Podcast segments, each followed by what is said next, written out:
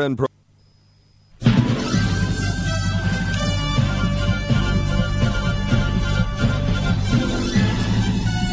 This is Viewpoint with attorney and author Chuck Crismier. Viewpoint is a one hour talk show confronting the issues of America's heart and home. And now, with today's edition of Viewpoint, here is Chuck Crismier. What would be the missing? What would be missing if we didn't have the book of Acts? Think about that for a moment. What would be missing if we didn't have the book of Acts? Something that prompted me to talk about this here today was a question that I was accosted with today with this. Are there any Bibles in which the book of Acts does not appear? And I thought for a minute, I'm not aware of any such thing.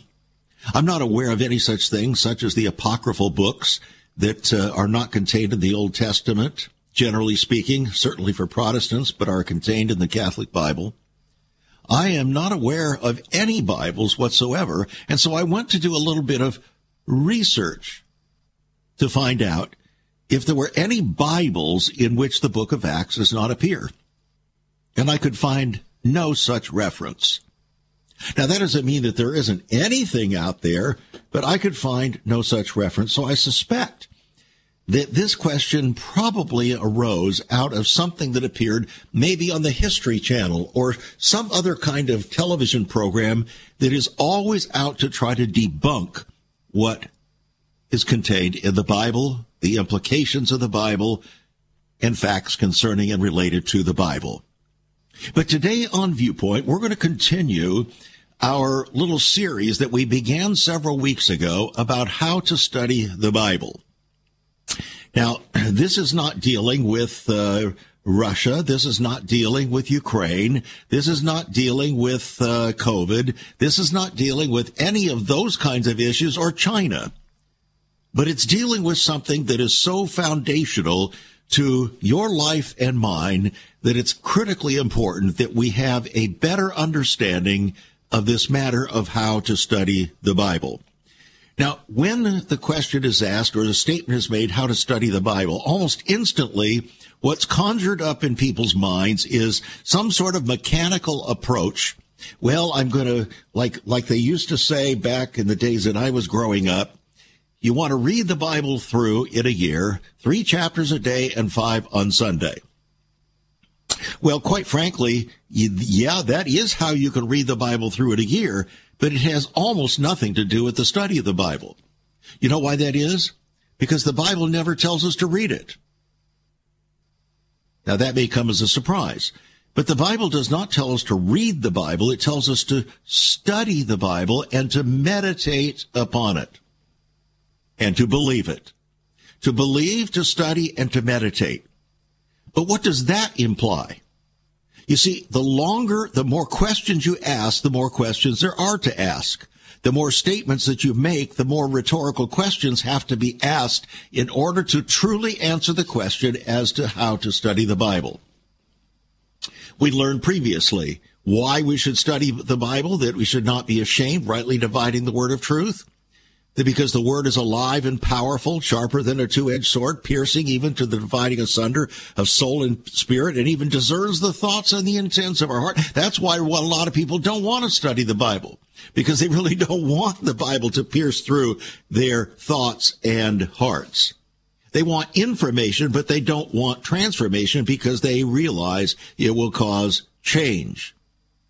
So the fear of change actually is a put off for an awful lot of people to truly study the Bible for all that it's worth.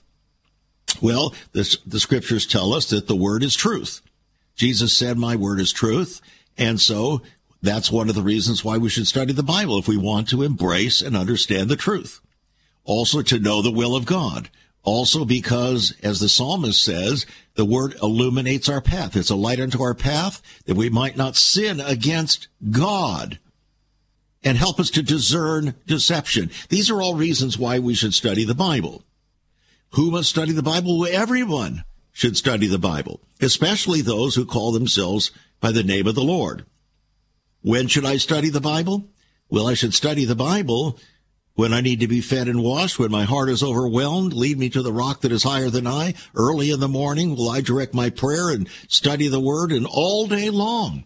In fact, the word should be on our lips all day long in one way or another. So what must I study? Well, we're supposed to study God's words. His words are truth. That's what's contained in the Bible. What version should we study? Well, uh, to a certain extent, that's a matter of opinion. Uh, I have my opinion. You probably have yours. Many pastors have their opinions, and the opinions have changed over the years.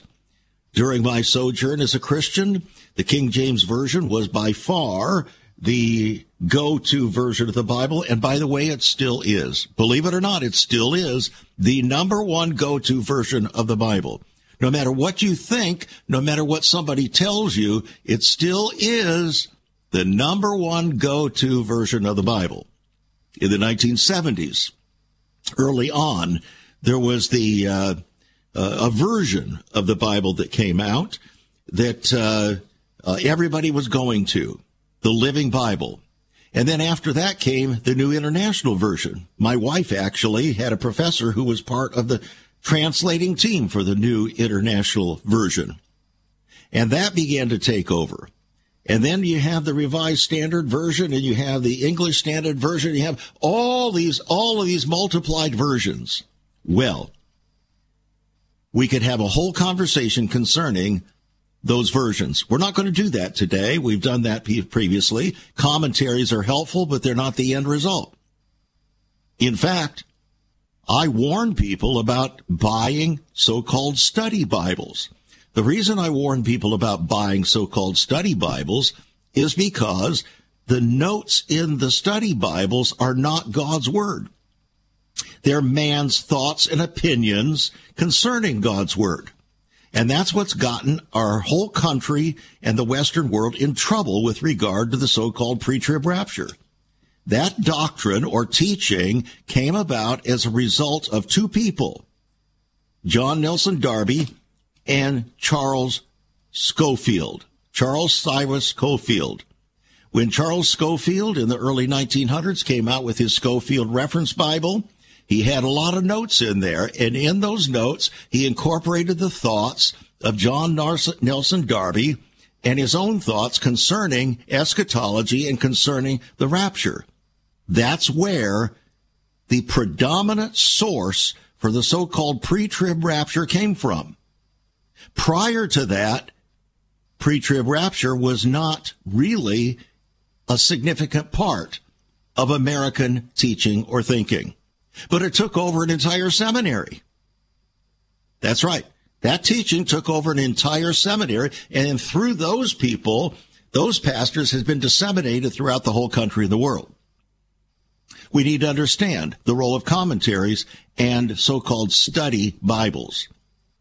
It is my distinct opinion and recommendation to everyone who professes to be a true follower of Jesus Christ to spend very little time in study Bibles and in commentaries and more time studying the Bible for yourself and asking the Holy Spirit to begin to reveal it to you line upon line, precept upon precept, so that it can be applied in your life, not through information, but for transformation. We'll be right back after that now to talk about our attitudes for access to the Bible. Stay tuned. Once upon a time, children could pray and read their Bibles in school. Divorces were practically unknown, as was child abuse. In our once great America, virginity and chastity were popular virtues and homosexuality was an abomination. So what happened in just one generation? Hi, I'm Chuck Crismier, and I urge you to join me daily on Viewpoint, where we discuss the most challenging issues touching our hearts and homes. Could America's moral slide relate to the fourth commandment? Listen to Viewpoint on this radio station or anytime at saveus.org.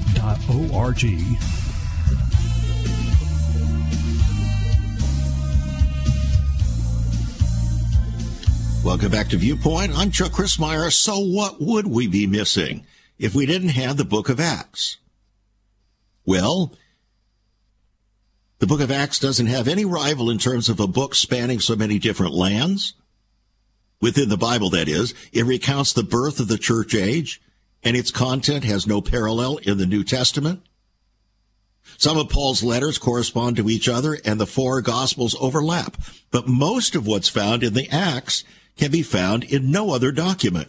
And without the book of Acts, there would be no account of the fire and wind at the Pente- Pentecost, the Holy Spirit, no description of Peter's encounter with Cornelius, no narrative of the rise of the multi-ethnic church in Antioch, no story of Paul's visit to Philippi, Corinth, or Ephesus, and no account of Paul's trials in Jerusalem and Caesarea.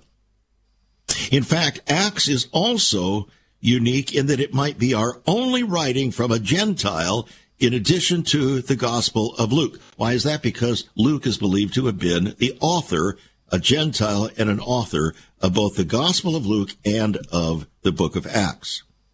Acts is also unparalleled in that it recounts a new stage in Christian history that is post Jesus' life. Everything before that has been either pre-Jesus or with Jesus. And no longer are readers and characters looking toward a Messiah. Now the readers get a glimpse of Jesus' followers and they're seeking to be faithful to Jesus after he has departed. What does that look like? The new community, the Christian community must figure out how to act now that Christ is gone. How will they respond to persecution and the pressures and how do they live under the rule of Rome as a marginal and contested community? And Acts presents the foundations of the newborn church. So the book of Acts is very important. It is largely an informational book. But that doesn't mean there isn't anything transformational in the book. It's just largely an informational book. It's a bridge, so to speak, for the writings of the New Testament from the Gospels into the epistles. So it's the fifth book of the New Testament. It tells of the founding of the Christian church and the spread of its message to and through the entire Roman Empire. So, if you want to study the book of Acts, one of the things you could do if you're just inter- interested in information, you could actually go to Wikipedia and you could uh, put in uh, the book of Acts. And you would get what I have in front of me right now a multi page, printed out, 13 uh, page spread of the Acts of the Apostles. And it's quite interesting. It contains all kinds of information, most of which is true, some of which is opinion. And overall, it gives you a good overall look at the book of Acts. But it's no substitute for studying the book of Acts. No substitute for studying the book of Acts.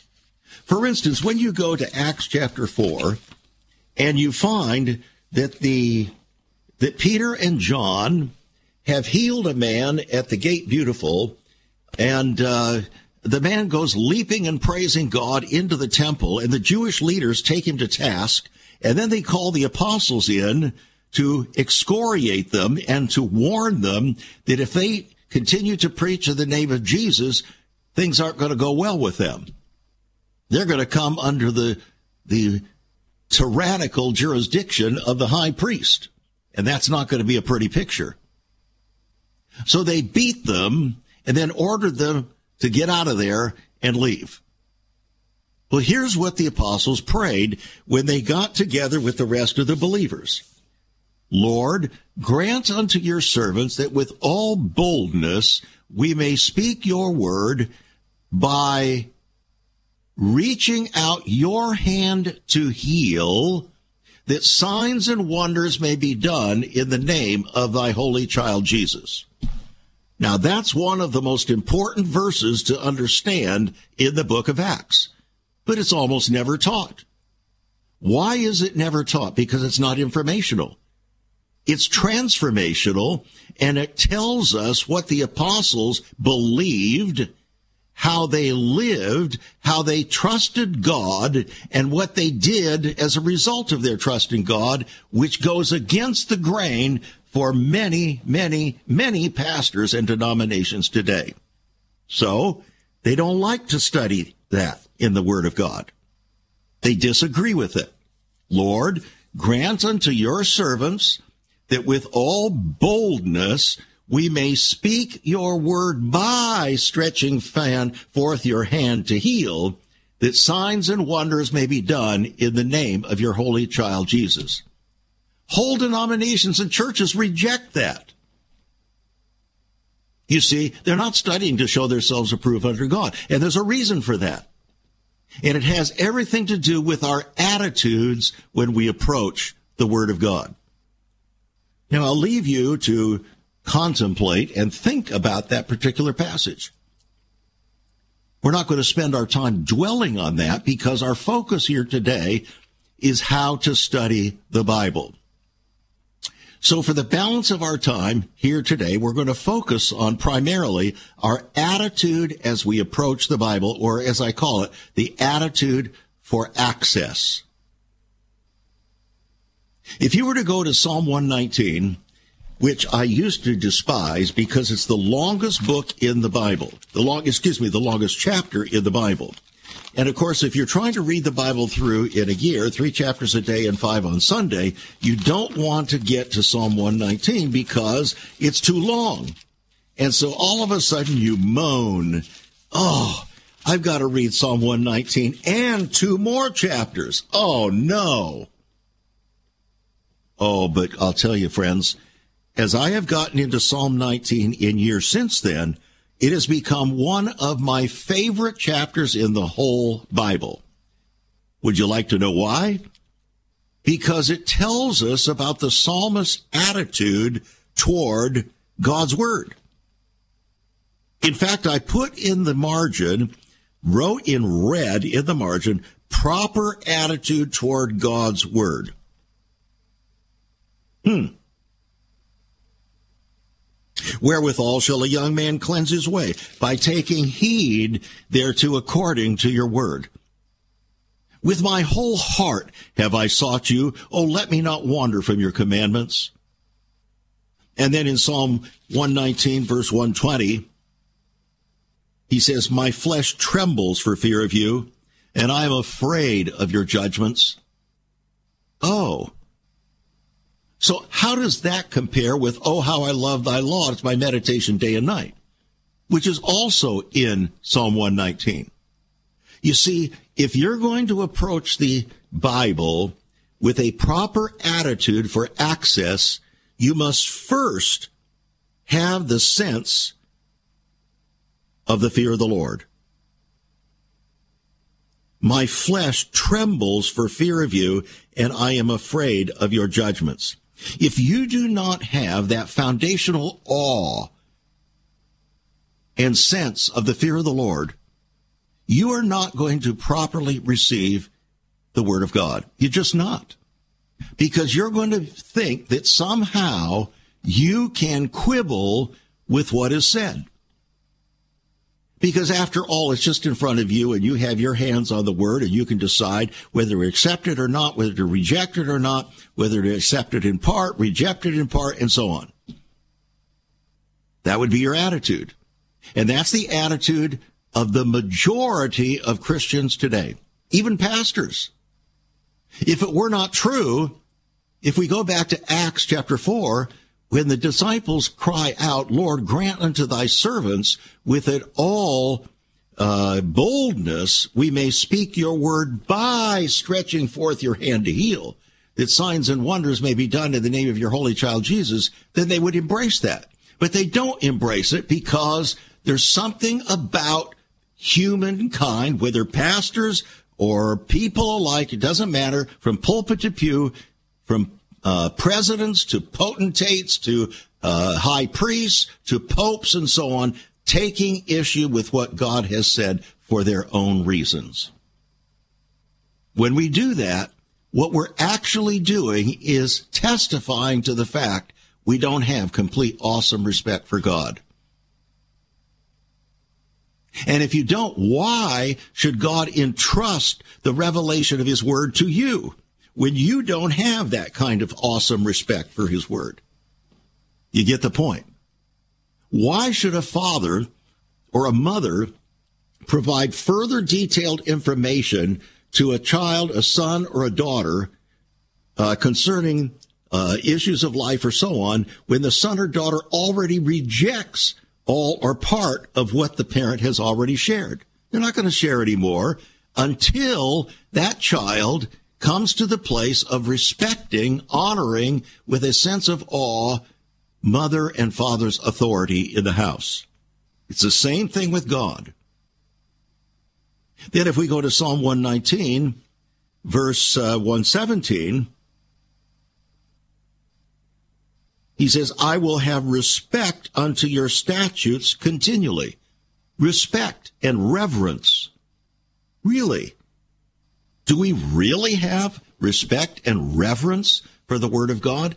If we don't have the awesome fear of the Lord to begin with, whatever reverence or awesome respect we think we have for the Word of God is diminished to the extent that we do not have the fundamental fear of the Lord. Realizing He is God, I'm not, and what He has said, He has said, and the question is not whether I agree with it, whether I'm going to obey it or not, receive it or not. So you can begin to see our attitude for access to the Word of God is extremely important. Now, you can get all kinds of information concerning the Bible without these proper attitudes for access. But if you want to truly understand and have the Bible come alive to you, then these attitudes for access are critical. For instance, you could go to Wikipedia and get a complete outline of the book of Acts. I'm looking at it right now. It's quite interesting. You could get a discussion of so many things concerning the book of Acts right there from Wikipedia. But it's not going to give any genuine spiritual application, and it's just going to be a dead letter. It's information without transformation, and the purpose of the Bible is not to inform us, but to transform us. So the information is there for a purpose. Now, in Psalm 119, verse 72, we're given another perspective concerning the Bible. The law of your mouth is better unto me than thousands of gold and silver. This was the attitude of the psalmist. The law of your mouth is better unto me than thousands of gold and silver. Well, guess what? Years ago, in 2014, we had a major fire in our home. So major was the fire that somewhere between 8 and 11 engines came up and rumbled through our street to try to put this thing out. It cost us 16 months in the house. Everything in the entire house, everything had to be removed. Everything. What did I take out? When I discovered that this thing was raging, I went and got my Bible. Now, I could have gotten any number of Bibles because I had a number of Bibles. So, what Bible did I actually get that was more important to me than thousands of gold and silver and all the antiques and things that we had in the house? What was more important? It was the Bible that I had been working with for 30 plus years that had all of my highlights, all of my underlinings, my notes, and so on that the Holy Spirit had revealed to me over those 30 years. It was more precious to me than anything else. And because of that, I'm able to share a lot of this with you. So what is the value that you place upon the Word of God? Is it just sort of a theoretical value? Well, it's just the Word of God. Yeah, I believe it from cover to cover, the cover too. Except those portions, by the way, that I don't quite accept. But generally, I speak, I, I believe the Word of God. Is that your attitude? Hmm. You only place a little bit of value on it, don't you? Is it more precious to you than thousands of gold and silver? more important to you than your necessary food? Oh, wait till we get to the next one. There is so much more about Chuck Crismier and Save America Ministries on our website, saveus.org. For example, under the marriage section, God has marriage on his mind. Chuck has some great resources to strengthen your marriage. First off, a fact sheet on the state of the marital union, a fact sheet on the state of ministry, marriage, and morals. SaveUS.org. Marriage, divorce, and remarriage. What does the Bible really teach about this? Find all of this at SaveUS.org. Also, a letter to pastors, the Hosea Project, SaveUS.org, and many more resources to strengthen your marriage. It's all on Chuck's website, saveus.org. Again, you can listen to Chuck's Viewpoint broadcast live and archived. Save America Ministries website at saveus.org.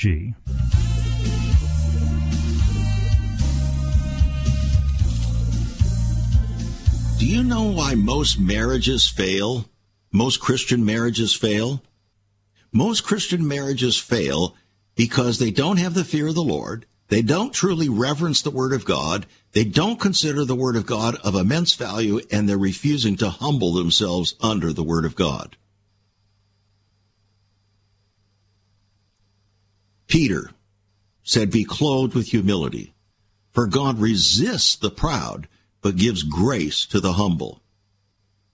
So humble yourself under the mighty hand of God, that he may exalt you in due season then casting all your care upon him, for he cares for you. And be sober, be vigilant, for your adversary the devil, as a roaring lion, is walking about seeking whom he may devour.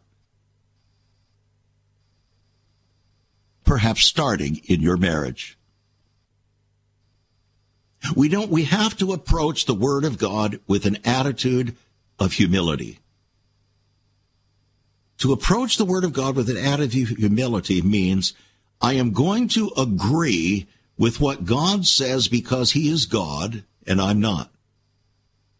And then I'm going to allow Him to work out the application of what He has said, His truth, because it is true. He knows best. Father knows best in the household of faith. And I'm going to trust Him to do what He said He would do.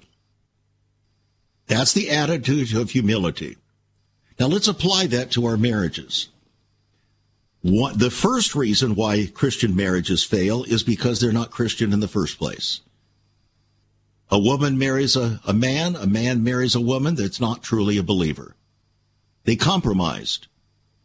Or they thought they were going to use the marriage to evangelize the other person. Marriage is not an evangelistic enterprise, friends. We're told not to be unequally yoked together with unbelievers. There's a reason. And that doesn't just apply to marriages, it has to do with business dealings as well, believe it or not. That's why so many of them fail, partnerships and so on. How many times have I heard the painful cries of professing Christians who entered into partnerships with unbelievers, thinking it was a good deal, only to have the unbeliever defraud them, take advantage, off, or whatever. So, marriage, marrying the wrong person. Number two, the Bible says that husbands are to love their wives, even as Christ loved the church and gave himself for it. One of the main reasons why marriages fall apart is husbands don't love their wives as Christ loved the church and give themselves to their wives. The Bible says that wives should submit themselves unto their husbands as unto the Lord. One of the main reasons marriages fall apart is that wives don't submit themselves unto their husbands as unto the Lord. The Bible says that each of them, husband and wife, must submit themselves to each other in the fear of God.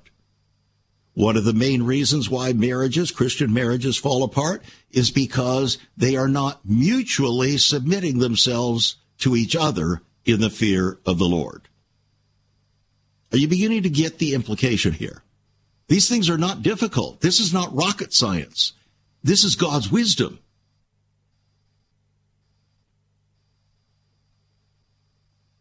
Another reason why Christian marriages fall apart is because either husbands or wives withhold the sexual union from the other. The apostle Paul writes very clearly about that. Do not do such a thing except by agreement and for a short time for fasting and prayer. When you do that, friend, whether it's a husband or wife, you are defrauding your spouse. That's biblical. You're defrauding your spouse. Now, of course, we could apply things like pornography, uh, whether for husband or wives, and that's an instance where you're not loving your spouse, you're not submitting to your spouse, you're engaging in fornication, you're engaging in adultery, viewpoint adultery. Jesus says very clearly that when we do that, it's as if we have committed the act itself. Are you beginning to get the message? And then finally, the message of the New Testament is not a message of divorce. It's a message of forgiveness and repentance. So, the scripture tells us very clearly, Jesus himself said, if you will not forgive others their trespasses against you, neither will your heavenly Father forgive you. Are you listening? So the message for Christian marriages is forgiveness, not divorce.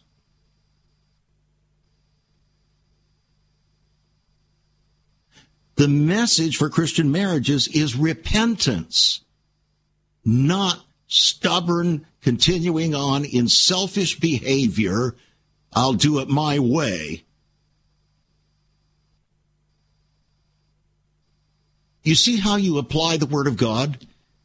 It's not that difficult. The problem is we don't want to.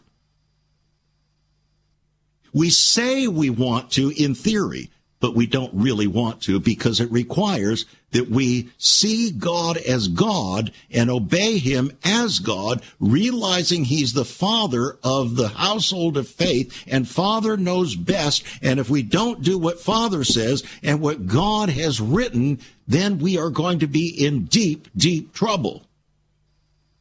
Arrogating ourselves as if we are God. So we must humble ourselves before the mighty hand of God. In Psalm 119, verse 97 uh, to 104, we find another uh, situation which uh, I personally think is one of the highlights. And I want to share this this whole thing with you, and then we'll attach a uh, a category to this that I think you'll understand. Oh, how I love your law! It is my meditation all the day. Notice it doesn't say he reads it. It's his meditation all the day. You, through your commandments, have made me wiser than my enemies, for they're ever with me. I have more understanding than all my teachers, for your testimonies are my meditation. I understand more than the ancients because I keep your precepts. I've refrained my feet from every evil way that I might keep your word. Oh, how sweet are your words to my taste, yes, sweeter than honey to my mouth. Through your precepts I get understanding, therefore I hate every false way. Do you know what these verses are telling us?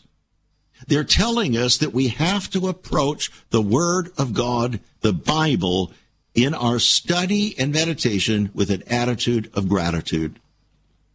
If we don't approach from an attitude of gratitude, we'll resist. We'll complain will say, "Oh, I, I don't want to do that. I don't want to. I don't want that. I'll accept this over here, but I won't accept that." In other words, we're not grateful for what God is doing here. We're not grateful. We don't really believe what He's telling us is for our benefit. We're not. We're not really grateful.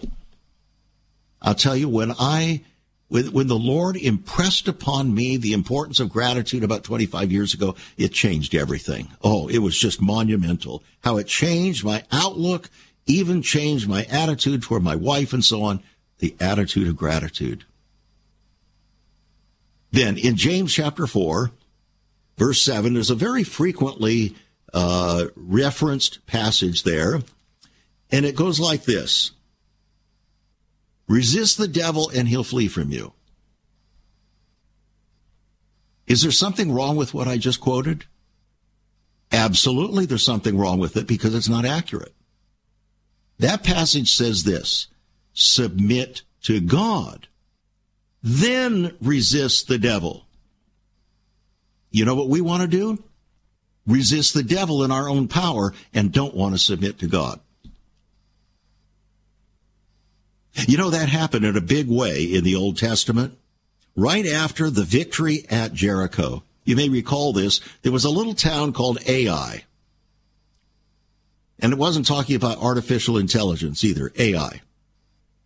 And uh, this little d- town seemed so simple to conquer that the Israeli, Israelites said, okay, we're, ju- we're just going to go up there and we're going to go after these guys and we're going to tear them apart and uh, have victory. And Joshua said, oh, no, no, no, no, no, not so fast. Because somebody in our midst has broken God's commandment and has put their hands on the spoil at Jericho that God forbid. His name was Achan. And they went through all the tribes of Israel in order to discover who it was.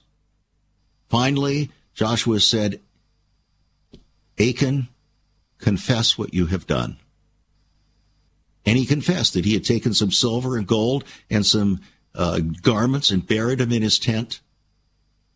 And Joshua brought Achan, his entire family, and all his stuff out, and they were burned in the valley of Achor. The problem was, though, that the Israelites didn't realize what a terrible trespass they had made. Joshua did. He said, Do not go up to Ai. The Spirit of the Lord is not among you. They said, Oh, yeah? Look what we did at Jericho. Of course, the Spirit of the Lord is among us. We're the children of Israel. We're, we're the chosen people. So they went up to Ai and got their rear ends beaten to a smithereen. They ran like a bunch of chickens. God had to teach them a lesson. They did not have awe for God. They didn't reverence his word. They didn't value it the way they should have. They were not walking in humility. They were not grateful for what he had done at Jericho. They were not in submission to his word, his will, and his ways, and therefore God had to teach him a terrifying lesson. They didn't really believe him, and neither do many of us. And many of us are having to learn terrifying lessons, some more, some less, because we don't submit first to God and then try to resist the devil. Do you see how important all of this is? And we're not finished yet. Not by a long shot. We'll finish Attitude for Access here today.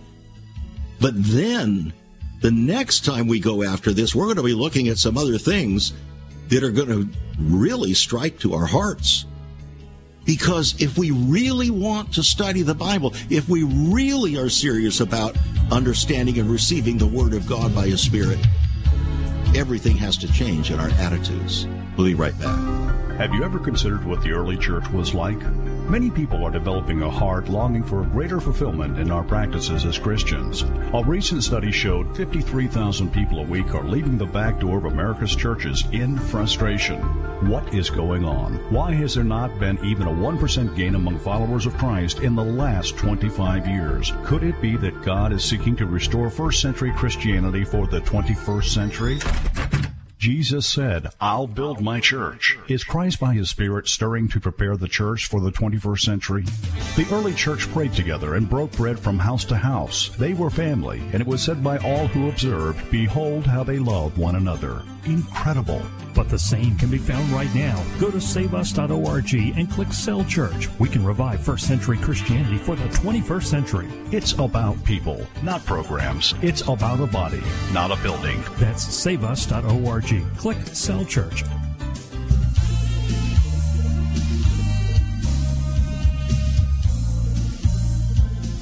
Do you believe that the Word of God is alive, sharper than a two edged sword? That it pierces even to the dividing of soul and spirit? and discerns even the thoughts and the intents of the heart? Well, let me ask you a question. As we've been talking about this here today, is there anything that has been said that has pricked your heart? That the Holy Spirit has used to prick your heart? You know what that was? The Holy Spirit discerning the thoughts and the intents of your heart. That's how He works. And He's watching over His Word to perform it. But if His Word is not presented in such a way that the Holy Spirit can do anything with it, then all it is is information. And then we pride ourselves in what we think we know about the Bible. And it's utterly meaningless, it's worthless, does nothing. What we need is a Holy Spirit transformation, don't we? We need the Word of God to come truly alive and pierce our hearts. Only then will we have real revival in our country. That's the only way it happens. Really.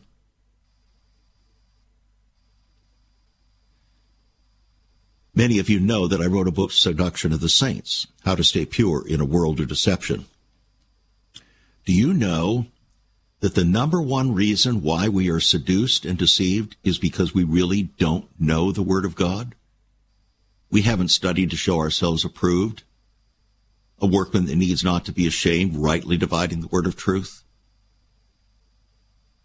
We haven't learned how to truly apply it to the issues of life and our time, and so we're easily seduced. And the enemy of our souls knows that. He even used the Word of God against Jesus himself. Remember? He even said, It's written.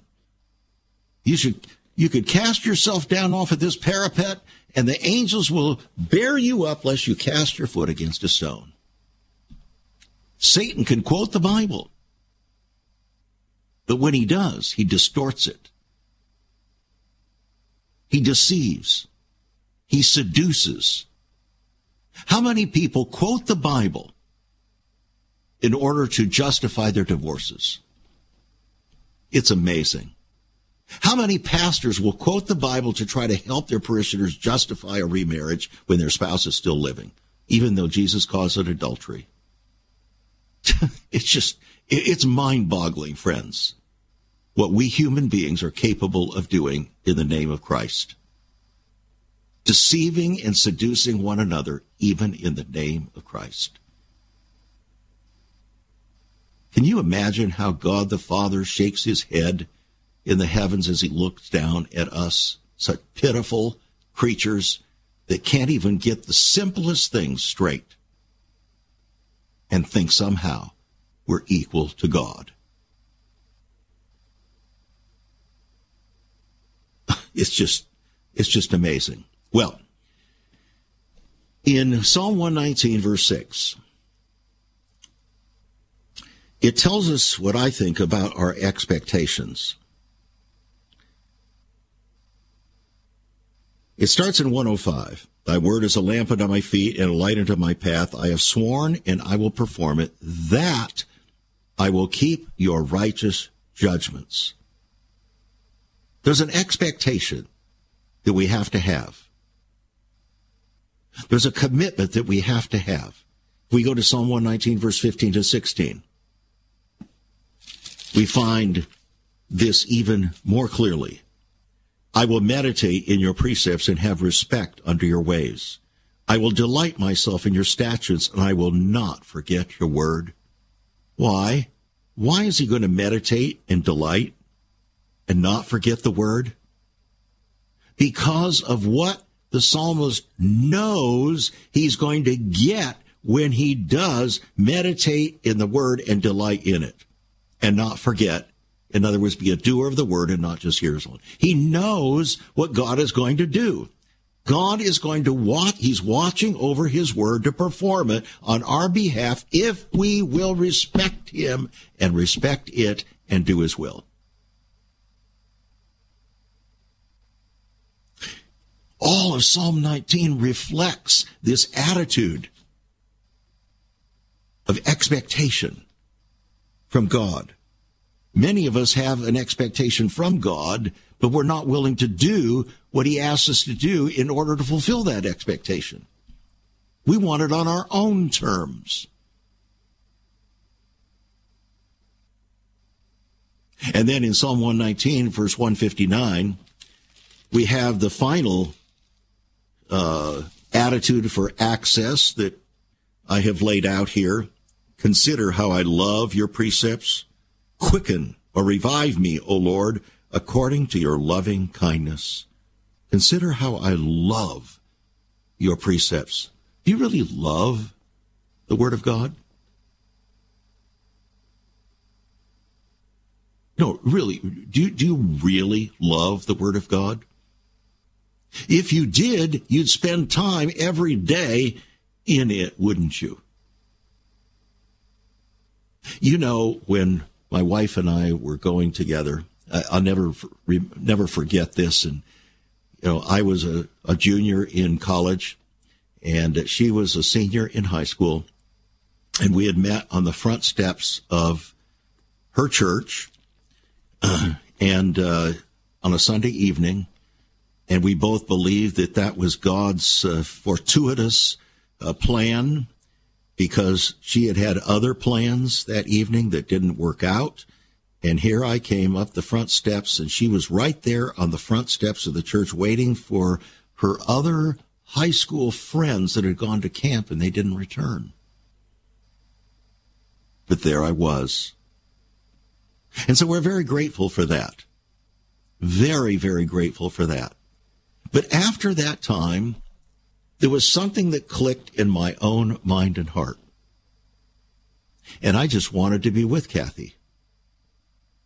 I would do anything I could, drive distances, even for 15 or 20 minutes with her. I would do anything I could to be with her. Is that the attitude that we have toward the Lord and His Word? Some people might say, well, I, I, I pray day, all day long. That's good. That's good. But if you don't have the Word of God in your mind and in your heart and dwelling deeply in you so that, like the psalmist has written here, oh, how I love thy law, thy commandments. They're my meditation all the day. If you don't have that attitude, you don't really love God. Not really. You have a form of love, but it's not complete. Because if you did, you'd value his word. You'd want to be with him more, wouldn't you? It wasn't until the late 1970s, and I was in a hiatus between two different bar exams in California. And the Holy Spirit really moved upon my heart. And I realized that even though I believed the Bible and I was a, a, a genuine follower of Christ, I, I just, I, I knew a lot about the Bible. And I could argue about different things in the Bible. But I discovered that that doesn't do any good. My, my attitude about the Bible wasn't quite right. It wasn't on center with God. And so I made a vow to the Lord. Remember, this is in the about 1977. And I said, Father, for this day forward, I'm going to spend quality time in your word every single day without fail. No matter what. Sick or well, if I'm able, I'm going to do it whether I'm on vacation or not, no matter what I'm doing, no matter what trials I'm facing, no matter what stresses I'm facing, that's what I'm going to do. And you know what? That's exactly what I've done. And you know what began to happen as a result? Complete transformation. I began to value the Word of God in ways I had never ever seen before. It started to come alive. It started to connect in ways that I never thought possible. I would not be able to be before you today if I had not made that vow and begun that promise before God and kept it.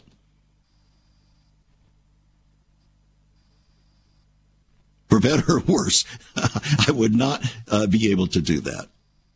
Oh, how I love thy law. It is thy meditation, my meditation day and night. Is that your attitude? Now here they are, the attitudes for access. First, awe of God or the fear of the Lord. Then reverence for God. Then valuing his word. Humility, an attitude of humility. An attitude of gratitude for what God has given us through his word.